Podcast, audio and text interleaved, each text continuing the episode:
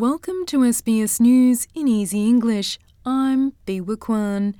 Qantas boss Alan Joyce has announced he's leaving his job immediately after sustained scrutiny over the airline's profits and service. Mr. Joyce advised the board he was bringing forward his retirement by two months to help the company speed up its renewal.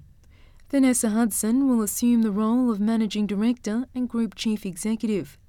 Transport Workers Union National Secretary Michael Kane says he welcomes the decision. We think that renewal is needed, renewal in the board is needed, and we're calling on Vanessa Hudson to take a completely different approach than the one Alan Joyce has taken.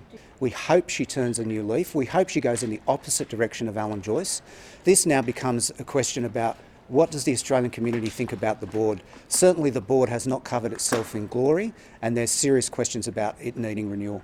The national non government body representing First Nations children SNAICC is holding its 10th national conference. The group's chair, Muriel Bamblett, says it's an important event to talk about how to close the gap between Indigenous and non Indigenous children. We are sectors from child welfare, family violence, homelessness, housing, justice, all areas where children are overrepresented, obviously. Our focus is to close the gap. Obviously, a lot of work needs to be done, particularly here in the Northern Territory, but across our nation to improve outcomes for obviously the most vulnerable children in our country.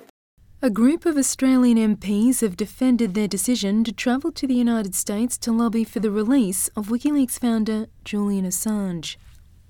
Mr. Assange is being held in Belmarsh Prison in London and faces an extradition request from the United States on charges of espionage connected to the release of sensitive US military reports on the Iraq and Afghanistan wars. A member of the delegation, Nationals MP Barnaby Joyce, says they expect a fair hearing during their two day visit this month and that they are making the appeal on a range of principles. He says a key principle is that they believe the prosecution of the WikiLeaks founder sets a dangerous precedent. Putting aside even the fact that, um, put aside Mr. Assange himself, an Australian citizen to be sent to a third country because it's deemed to be a crime in that third country, even though they're not a citizen of that third country, um, nor were they in that country when the crime was committed. Uh, what do you do in the future if that's also the view of China? Noting that China already has a warrant out for people in Australia saying that they, sh- you know, they should be arrested in Australia, even though they're Australian citizens. Thousands of people have been evacuated from their homes as Typhoon Haikui made landfall in China's southeastern Fujian province after battering Taiwan for the past two days.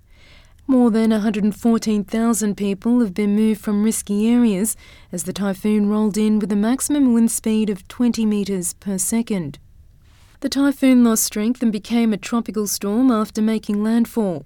Weather forecasters expect it to continue to weaken. Africa's first climate summit begins today in Kenya with the goal of better preparing the continent for climate disasters. It comes as a new report by the United Nations suggests Africa is heating up at a faster rate than the rest of the planet and enduring more severe climate and weather disasters. Wilfred Okia from the World Meteorological Organization says Africa is being heavily impacted by climate change. The clear message is that uh, Africa, although is uh, uh, emitting almost 10% uh, of the emission, uh, the global emission, Africans seem to be uh, paying a big share in terms of climate impact because the climate viability and climate change is eating Africa in different way, in different sectors. So that seems a bit unfair. Australia's medical regulator has launched a crackdown on the use of injectables such as Botox and fillers.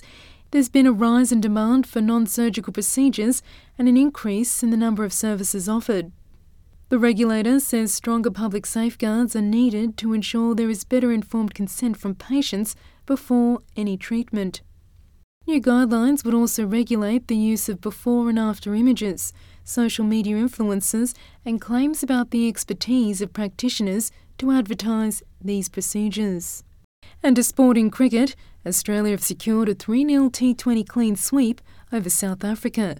A career best T20 international knock from Travis Head contributed to the five wicket win in the series finale in Durban. The performance marks Head's first half century, setting up a strong position ahead of this week's five match one day international series and increasing his prospects to open at next month's World Cup.